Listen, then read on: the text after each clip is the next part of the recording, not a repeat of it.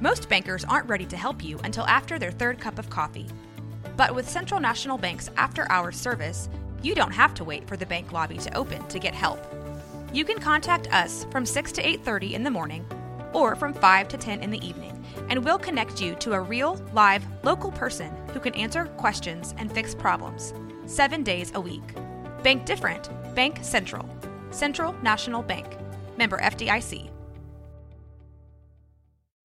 When you need mealtime inspiration, it's worth shopping Kroger, where you'll find over 30,000 mouthwatering choices that excite your inner foodie. And no matter what tasty choice you make, you'll enjoy our everyday low prices, plus extra ways to save, like digital coupons worth over $600 each week. You can also save up to $1 off per gallon at the pump with fuel points. More savings and more inspiring flavors make shopping Kroger worth it every time. Kroger, fresh for everyone. Fuel restrictions apply. This is a Rogue Media Network podcast. What's up, Brew Talkers? I'm Benji Gomez, your host, a coffee-loving networking pro on a mission to fast-track opportunities through social connections. This episode of Brew Talks was written and designed to emphasize the importance of seeking diversity in the social connections we forge. While it's comfortable to stay connected with people similar to us, it stunts our own growth and limits the value we can drive to others. So we invited Dr. Mito Diaz-Espinoza, Director of Equity Initiatives at Waco Family Medicine, on the show to give us insights into the effect diversity has on our own growth, the strength of our network, and share practical advice on how to prioritize diversity when we're building our social networks. Plus, we'll also dive into DEI as it relates to the health of an organization and some of the challenges both the public and private sector are facing. Now grab a cup and take a seat. And as always, pinkies up and enjoy the episode.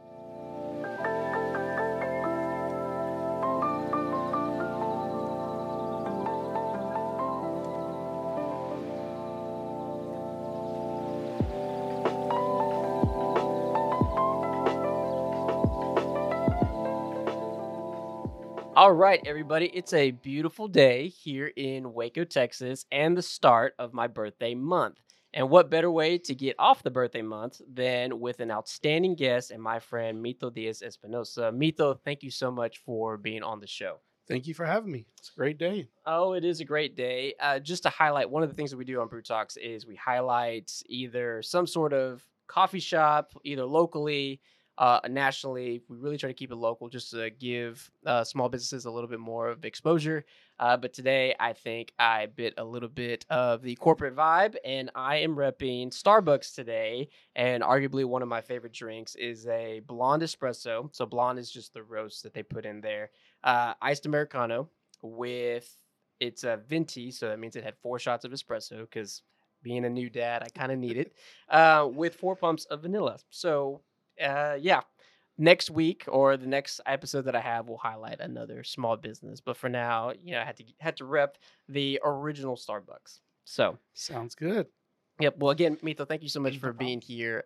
Really appreciate you being here. We've known each other for quite some time now, and I know that you've been kind of a force in the DEI space within Waco.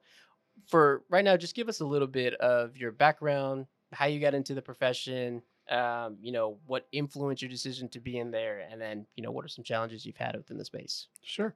Well, I'm originally from Waco, so I'm proud of that. A Waco ISD graduate, and grew up here.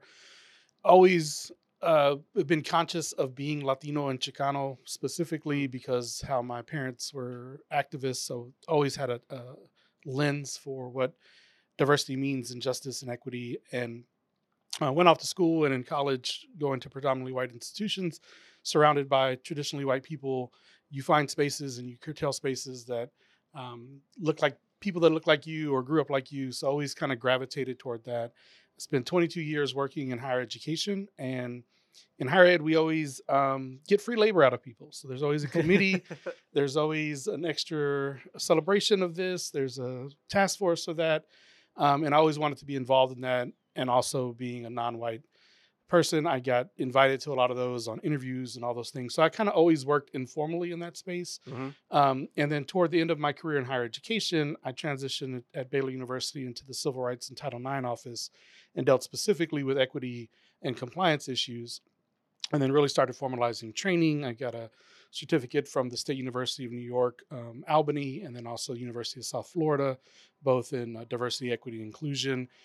So really started honing in on that and developing those skills. And then the opportunity came up at Waco Family Medicine to work in both equity and compliance, and now focusing on equity initiatives. So it becomes a real space of just, this is something I've always done, but then I got trained and I hesitate to say expertise because it's always evolving, always changing. Mm-hmm. I don't know if anybody can ever be an expert, or you're not going to be an expert more than a week or so because something else is going to come up. There's going to be new talk of identities. So I am an expert because I've been trained, but it's an ever-evolving field, and it's just a really exciting space to be in. Challenges we face, people don't really understand what it is. There's a lot of misconceptions. A lot of people will take small snippets of information and hear stories and then cast all trainings and all education around it in the same light.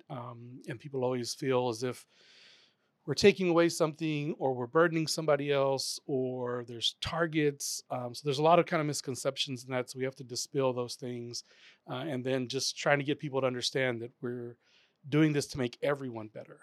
I worked in higher ed, and the research shows that if you have a non-white person in your class, everyone's grade in the class goes up, not just those who are from underrepresented groups, or not just those in the predominantly white spaces or predominantly overrepresented groups. Everyone's grade level raises because of the level of discourse that you have. And we'll talk a little bit more about that, I'm sure. But discussions, perspectives, all that information is just new knowledge, new ways to learn. And that's what makes everyone around you better. So when we talk about diversity, equity, inclusion, we're actually trying to raise everyone around, not just one group, or favor one group over another. Yeah. You know, thank you so much for just that articulate answer. I do want to touch on the statistic that you mentioned about having...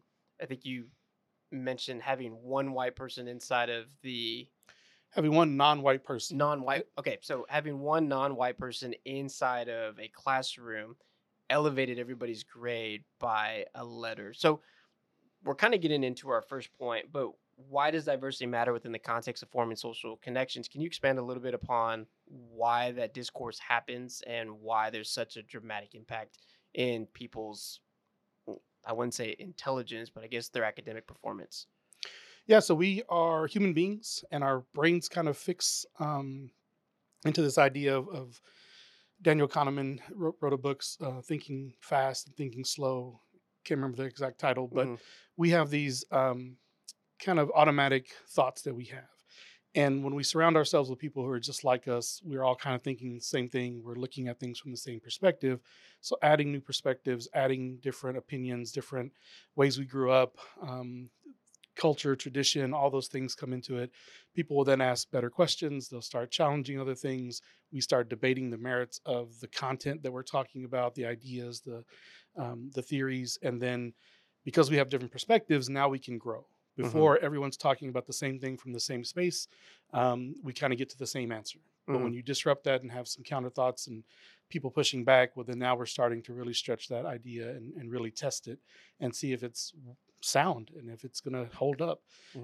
And that kind of debate raises the level of discourse, raises the level of challenge, and kind of helps us all see things from a different angle. Yeah.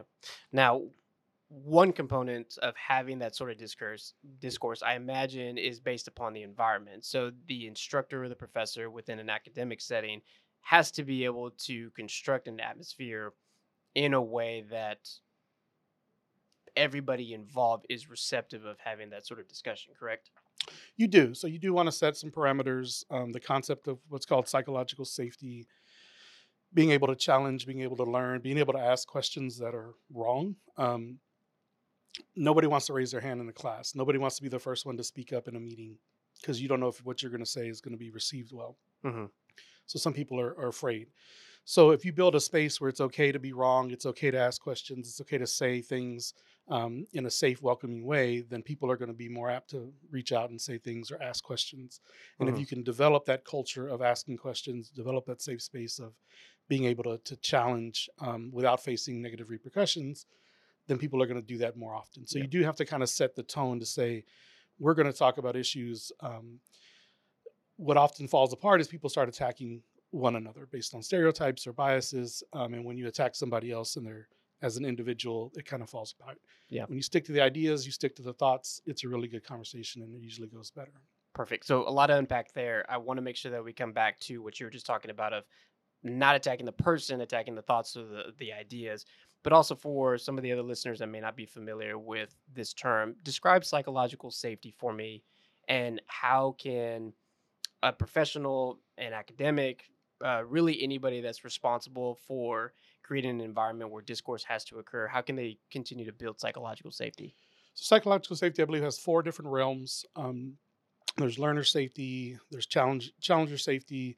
And the idea is that if I'm a boss or even if I'm kind of the head of my social circle, there's certain behaviors that I will permit or they will permit.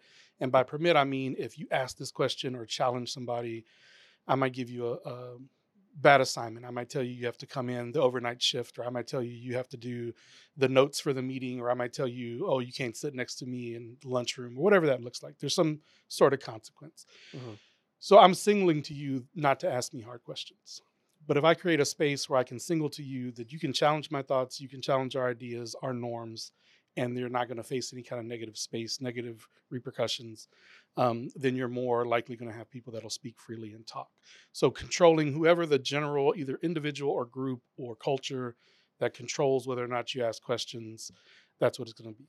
Uh-huh. In a simple term, really reductive, but simple, if you think about talking back to your parents. You ask your parents why, and the answer is because I said so. Yeah. And then you soon learn, I'm not going to ask any more questions because the answer is always going to be because I said so or something else that's just cut you off. But if you ask that question and you ask why, and they go into an explaining and debate and start talking, then the next time you have a question, you're going to talk more and ask more questions. But if you always get shut down when you ask a question, you're just not going to be asking a lot of questions. So you always want to welcome that, bring that up, challenge people. Brene Brown talks about a technique in her book where she has people write down ideas on a postcard in a meeting. And then she says, 1, 2, 3, go. And everybody turns over their idea so that you're not waiting to see what the next person says to see if it's okay for me to bring up an idea. She wants people just to say whatever's on their mind and then put it out there. And then we can talk about all those things as opposed to sometimes you'll cower if somebody says something. If somebody says something, everybody groans, then you have that same idea, then you won't talk. So just trying to make spaces where you can actually be honest and open about that and have good conversations. So there's something interesting there. So I think what we're talking about is an aspect of leadership, right? Somebody that's commanding the room, commanding the space where everybody is involved, creating this psychological safety so that everybody feel like their voices can be heard. What does it take for an individual to get to that point to where they can allow that discussion to flow naturally without feeling insecure that they're not bringing all the ideas or they're comfortable feeling challenged? I think as a leader, knowing that as a group, we can go farther together and having the idea that I'm not the expert. I hired good people. Or I brought good people in on this team to do something and understanding that's why we're all here together to advance our cause, our idea, our business, our product, whatever it is, we brought people together that have expertise. And you want to make sure that you're not just having an echo chamber of people telling you what you want to hear and engaged with just what you say in a positive way, that you create a space where there's counter thought and challenge. And that way you can grow and build a team that says, hey, let's do this together. I'm an expert in this field. I'm an expert in this field. This doesn't work for us because of this. This doesn't work because of that. And you as the leader or de facto leader in that group are saying, okay, I'm taking it all in, absorbing everything. And now I can strategically put together a plan to incorporate all these thoughts and ideas so that we can advance together. And it's not about my ego that I got all the answers and I do it right. It's us as a team, us as a group going farther together. Yeah. Awesome. I appreciate that. I want to touch on a little bit that you said about not having echo chambers, us basically bouncing off the ideas and the beliefs that we already have just to people that are going to reverberate it back to us. And so my next question for us is how can a diverse network internally and externally within an organization spur career success? And more deeply, as we're talking about it, how does just connecting with different people make us long-term more successful? I think it gives us more ideas. I think you put pieces together. I'll talk about cooking, right? So if you want to live, you can eat ground beef and just cook ground beef every day and eat it, and you'll be sustained and be able to have the calories. Mm-hmm. But you start adding salt and pepper, you start adding spices and vegetables and other things together. Now you're creating dishes. Now you're creating bigger things and not just this one single idea. So surrounding yourself with different people and different thoughts and different perspectives, it gives you more flavor. It gives you more understanding. It lets you kind of bounce ideas off of different people and different spaces and think, oh, now I can make this connection with that person and that connection with this person and this thought. And it just allows you to have a more robust idea and thought process behind you. So the more people you can get next to you that are different, I think the better conversations you have and the better thoughts you have. Yeah. So Mito, I know that, you know, both of us have participated in civic engagements, board service, and everything like that. When people normally hear about networking or like building social connections, they usually think about it outside of like, okay, well, who do I know out in the community that I can touch bases? But rarely do we think about social networking within the concept of within our own organization. So I don't know if you have any examples on where you've seen environments where people were able to create social connections really well and how that played out in a positive in the community or an organization, or whether within your career you've experienced environments, organizations where they actually weren't conducive to building social connections. One of the things that's always worked well, I kind of mentioned this in higher ed, that we get a lot of free labor and we have committees and task force and things. Building people together for a common purpose really helps. So maybe you at your company are planning the annual employee staff retreat or picnic or dinner or something. Mm-hmm. Pulling people from different teams to put them together to work for a goal allows them to grow together, talk together, and really bond.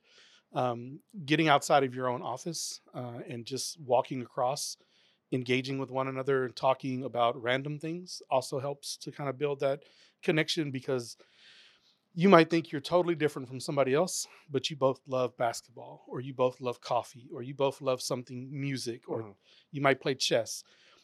We all have these unique things that we care about, and sometimes they cross over with people that are really, really different from us, but we have a love for the same thing, or we have a common purpose.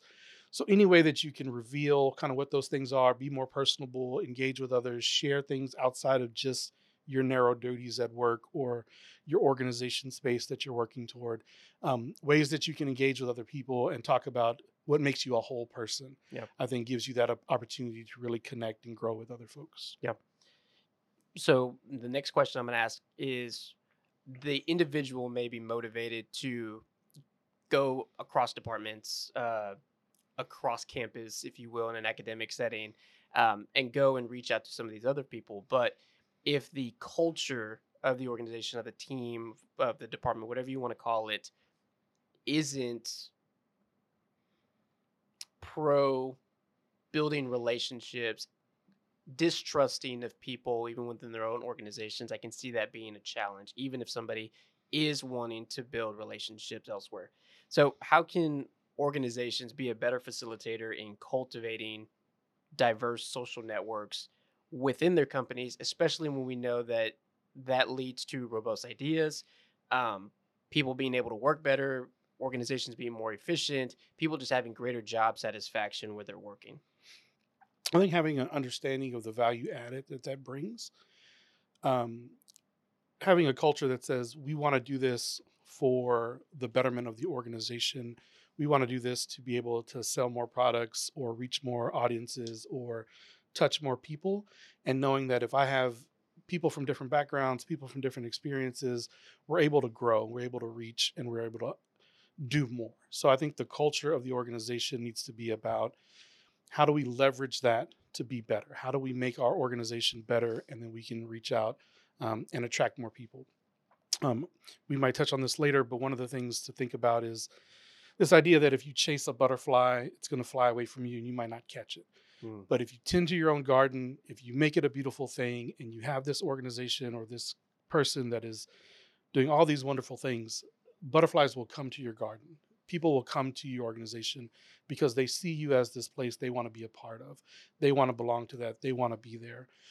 So people will be attracted to those things that they see as good and beautiful and healthy. So creating those organizations, creating yourself to a space and curating your own life to where you're living by your values, that you're doing what you say you're going to do, that you have trust and integrity, all those kind of concepts will attract other people to your garden, so to speak, or to you or to your organization. So then you don't have to think about, I need to go find somebody that can do this, somebody that looks like that, somebody that does this, and bring them in. They're going to come to you on their own. Mm-hmm. I'm telling you, the first time that you told me about that illustration, it stayed in my head for probably the first 48 hours after we talked about it, because I think it hones in on the concept of, I think Gandhi may have said it too. It's like the change that you want to see in the world starts with you first.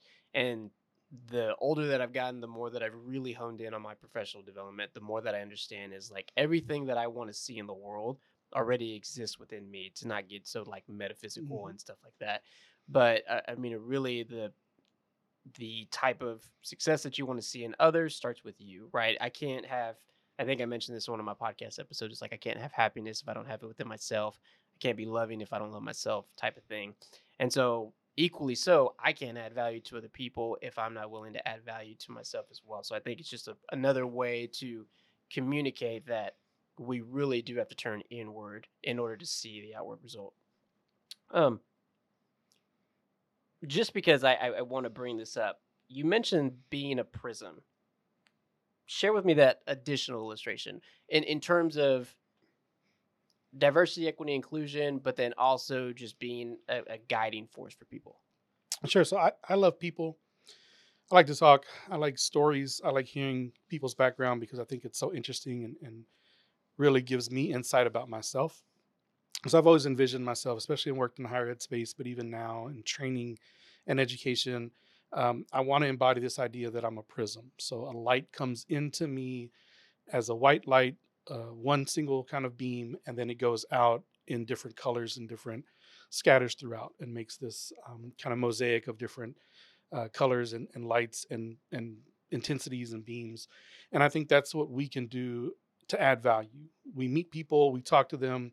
It helps us change, but now I can connect you with 3 or 4 other people. Now I know, hey, if I know somebody's doing this, I just met somebody else doing that. Now I can bring them together. And I think when you have that idea that people come into you and you just collect them and you save them kind of things, kind of odd to say it like that, but you don't spread their information with anybody, then it just kind of stays with you and is stuck. But if you become somebody that's spreading it out and spreading that light out and spreading those different colors, now you're making more connections. You're getting people connected to different things, whether that's board services or companies or bringing 2 people together that just like certain things. You're spreading that information out. And I think that's what makes us better people and allows us to grow and allows us to have a better society and organization, whatever that looks like. But really just spreading that around to other folks. Yeah. It's interesting that you say it. It's almost like hoarding people, right? You've probably seen this if you've been at networking functions around the city or just in general. It's like, oh, I want to collect somebody's information because they can do something for me, and not more with the perspective of, okay, I'm learning from them. Who else could benefit from learning from this person as well? There almost has to be, in my opinion, an internal reasoning as to why you want to serve as a connector rather than just hoarding these other people. Would you agree? Yeah, I think it makes you feel like you're progressing something, like you're connecting 2 things. Now you've solved some problems. Now you might have introduced people and they might not connect, or they might not like each other, or they might build something great. And you can take a little sense of internal pride to say, hey, I helped get those people together. I helped that conversation move forward. I helped do that. So there's a want to do better and there's a want to improve. And if you can connect other folks that are already doing great work, then it makes it a lot easier because now you're part of that collective win and that collective gain or whatever that looks like. And you can kind of take that on as a sense of pride. Mm-hmm. Let's turn the conversation in the opposite direction. So we've been very positive, forthcoming. What's the good things that are coming out of building diverse social networks? Why is it important? What do you think prevents us from being open to meeting new people? I think a lot of times we're uncomfortable, whether we have our own insecurities as individuals and we don't want to put ourselves out there or step out of our comfort zones. It's real easy to stay in our safe space and in our happy bubble and do all the things that make us feel good. Once you take a risk, there's a chance that it might not go well. And we're, as human beings, I believe, risk averse. We don't want to do things where we get hurt, or we've seen other people that may embarrass themselves or took a chance and it didn't go well. You're like, ooh, I can't do that. I wouldn't survive doing that. Yeah. So walking up to a group of people that are talking at a networking event or your company or something, there's always a chance that that group of people or that person is going to look at you funny and say, why are you talking to me, or blow you off. Yeah. And that's a devastating loss. And a lot of times we don't really want to put ourselves in that risk, and it's hard. Mm-hmm. But understanding that if you don't step out of your comfort zone, you're never going to grow. You've got to get out there and do something. If it doesn't work out, it doesn't work out. You tried, you learned something from it, and you move on. Yeah. But that fear of other people judging us, of our own insecurities, those fears really manifest and kind of prevent us and put up blocks, I think, of being able to do that. Yeah. There's a framework that I came up with. It's going to see if it stands the test of time, but it's a framework called PING. So it stands for personal branding, interpersonal communication, networking, and then giving value to others. And really the whole reason is, how do we grow more social connections is through these four components. Some of the influences or negative influence that I feel like hinder us from being able to grow in some of those areas are the things like our biases, our insecurities, our fears, and things of that sort. So it's interesting that you bring that up. If we are going to move outside of our comfort zone, to really put ourselves out there, to expose ourselves and to meet other people, what mindset shift, in your opinion, needs to occur in order for us to do that? And especially because of some of the climate that we're in, prioritizing diversity when it comes to building our social connections. I think, again, the understanding that we're doing this as a group together and betterment. I think, in a big big picture idea of what the United States of America was intended to be, this quote unquote melting pot is what you learned growing up, but bringing all these different people and cultures together to make something great and something that's not seen in the world. Yep. So we have opportunities to add all these things in and develop something bigger and something better.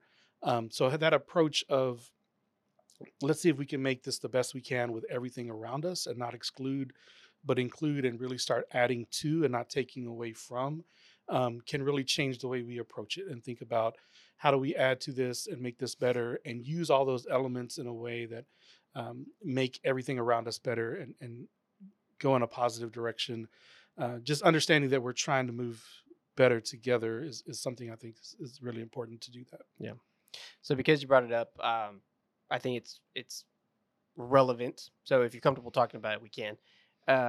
But affirmative action has been big over the past couple of months or really maybe it's been a year now since the case was made to essentially remove affirmative action from, I think, public and private sectors, and then also some academic settings, primarily where it was pushed.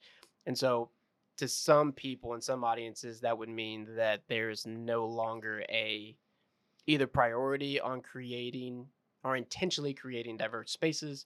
And also there's not a checkbox for organizations to say that they need to prioritize diversity hires. What are your thoughts around affirmative action? How do you think it impacts organizations and the responsibility that they have to actually prioritize creating diverse organizations?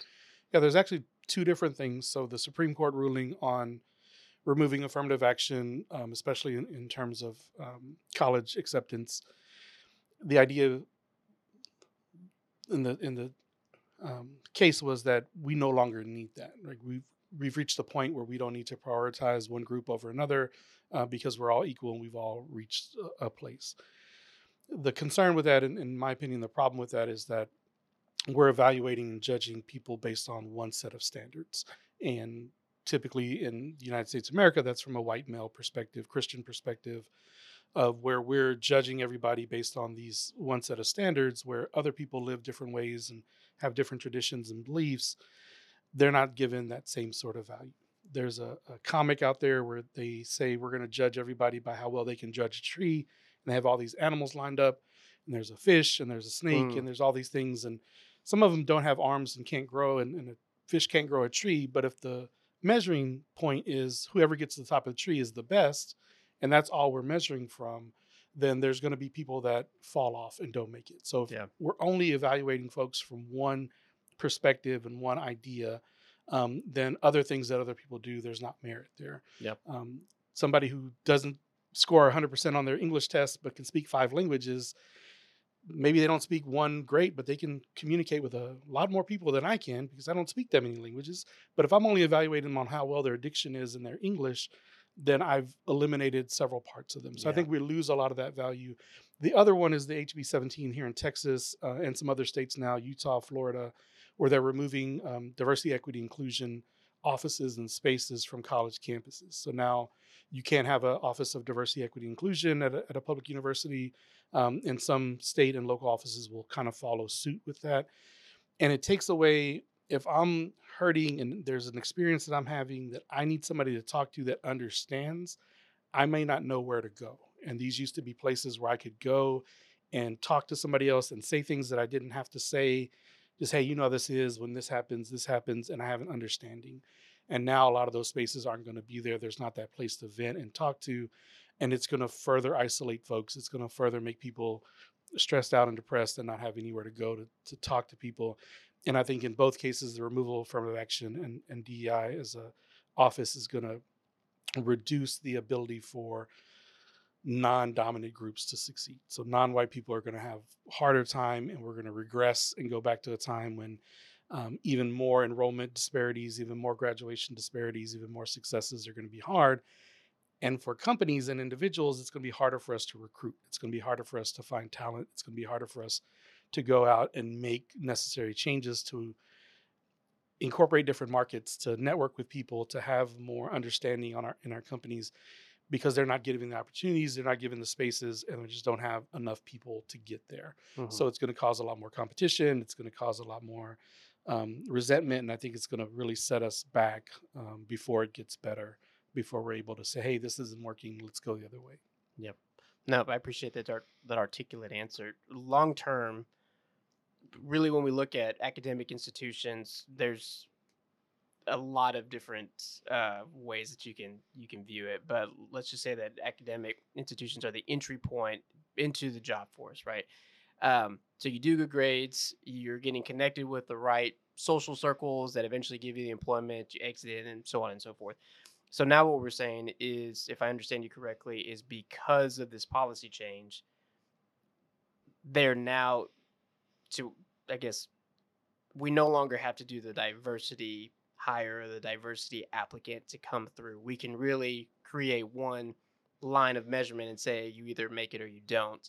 And traditionally, if we move that back even from like college admissions, if you're not coming from a high school that's properly funded, has the appropriate amount of staff, teachers, student ratios, you're not getting the attention that you need, it really doesn't set you up to be competitive in those academic admissions.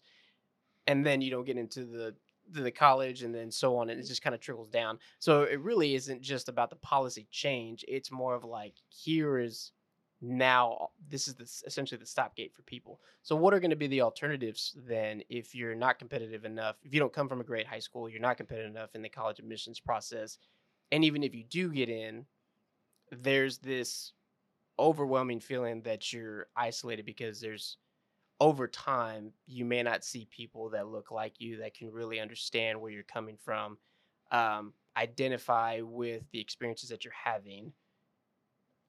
And you may not even understand how to navigate some of those social circles in order to find employment. Like, I know it's a long-winded answer, but there's so much to unpack just in that little bit. Yeah, I think what we'll see a lot of is more isolation, so people are going to find alternative ways to either represent themselves, to compete, or go to institutions that they see people that look like them, whether that's historically black colleges and universities, whether that's Hispanic-serving institutions. People will start gravitating toward that where they see themselves comfortable, and it'll kind of regress back to this idea, not in purpose, but just in reality of segregation where we're keeping people in their own little pockets, in their own little spaces. It's going to be a lot more work for colleges and universities to interview folks, to dive deeper into essays, and to not have those traditional measures of GPA and SAT scores. So we really have to look back and see what value added, what merit are they doing? Excuse me. So one of the things that I always talk to students about when I was working in higher ed with scholarships or getting into grad school, tell me all the things that kept you from being able to do your homework. Maybe you have two younger brothers and sisters that you had to take care of. Maybe you had to work full time. Maybe your parents worked night shift. So you weren't able to just sit at home and do your homework. Mm. That's reflected in your grades, probably reflected out into your SAT or ACT scores. I need to know about that. I need you to tell me about that. So now colleges, universities, and companies need to set up interviews and spaces where they are more intense about asking follow-up questions. You know, why haven't you worked anywhere before? Why haven't you done this program? Why haven't you done these kind of grades? And now you need to tell me more and more and more. So it's going to be a more time-intensive way for us to look and search and find.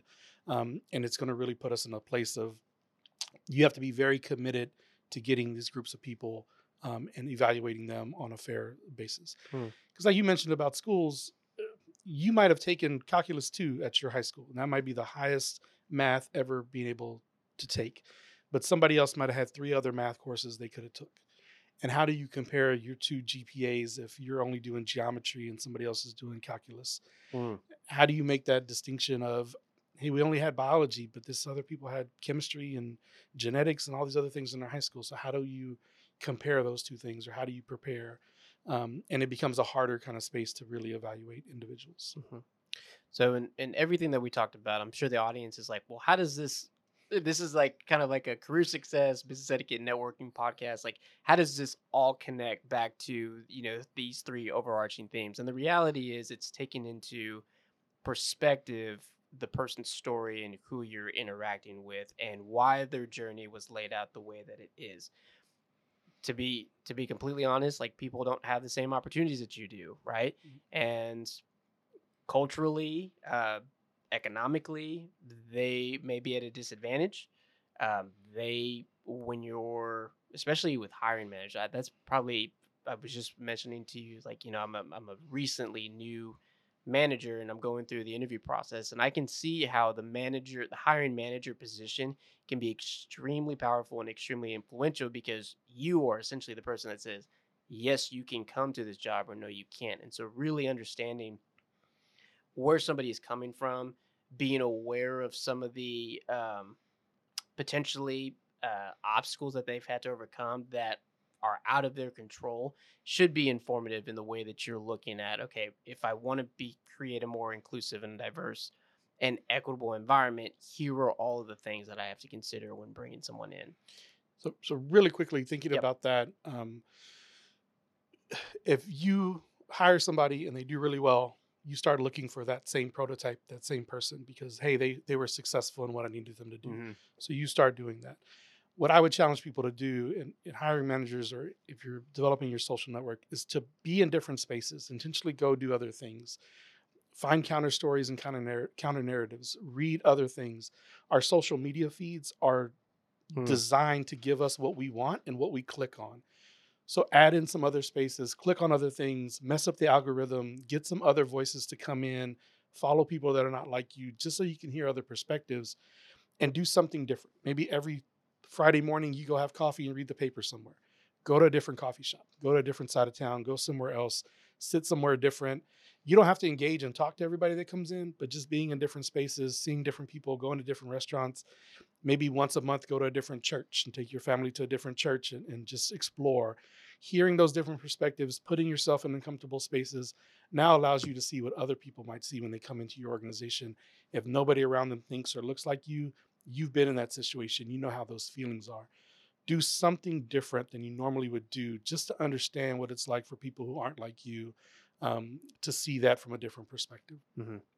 That'll help you be a better hirer. That'll help you be a better networker, help you be a better friend, help you be a better parent, because now you can say, oh, I understand why they're saying this. I understand where it's coming from. I didn't live that way, but I talked to four people who had that same idea. I don't think that's true, but four people did. So I need to really consider this idea. Yeah. And then think about that. So do something different, get engaged in different organizations, try something new, make it, you know, a conscious effort once a month, once a week, whatever your time frame is, to do one or two things different and just kind of feel what it's like to be in a different space and fail at something. Yeah. People go to karaoke and there's people who never get on that stage because it's frightening. Yeah. But then at a meeting, you're going to ask somebody to stand up and address a crowd of 50 people or 100 people. You don't connect those two thoughts because one's at a bar singing and the other one's at your office. You're supposed to be a professional and do this job. But it takes, you know, some fortitude to stand up and speak. So understanding those different uncomfortable situations allows you to understand people from a different perspective. So just do something different.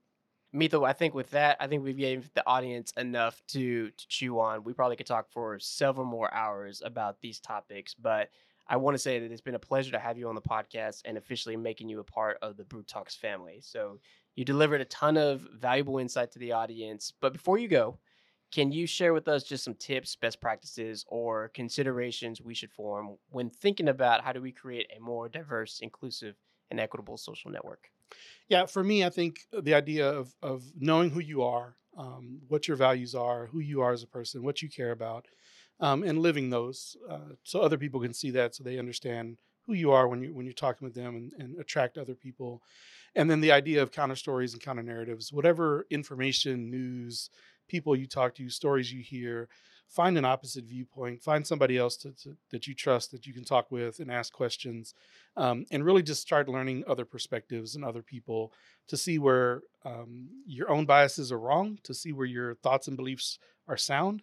But just really try to invite other people and other spaces and other voices inside your own head to kind of understand, hey, I need to think a little different and see what happens. And I might have been right the whole time, or I might have been totally wrong. Yeah. But if you never challenge those thoughts and beliefs, you'll never understand that. Yeah. Thank you for that.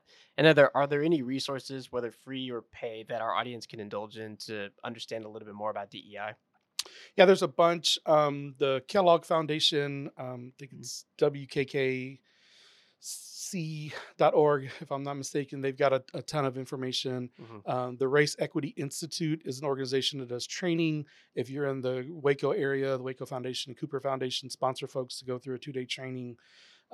Different social media things. Every Day is Juneteenth is an Instagram feed that I like to go through that really brings in a lot of historical perspectives. There's books and there's curated information. Benji and I actually went through a podcast series called Seen on Radio, being white, I think was the name of the actual thing, but it's Seen on Radio. They have 4 or 5 different series of podcasts that you can engage with. So a lot of different things that you can do. Just do some research and go out there and read some books and find some, whatever media you consume, documentaries, podcasts, movies, music, whatever it is. There's different spaces out there where you can hear different voices. Awesome, Mito. And lastly, as a way to foster a more personal connection with our audience, would you mind if I added your LinkedIn profile to the show notes, just in case anybody wants to reach out to learn more from you? Absolutely. Fantastic. Well, thanks again for being on the show, and I appreciate your time. All right, no problem. All right, everybody. Well, for more tips, best practices, and practical advice, feel free to reach out to Dr. Diaz-Espinoza for all things DEI and for all things Brew Talks. Follow us on Instagram at Brew Talks Podcast, and always remember, pinkies up. If you enjoyed the content of this episode, and this is something you'd like to put in your coffee morning, noon, and night, please subscribe on Apple Music, Spotify, or wherever you get your favorite podcasts.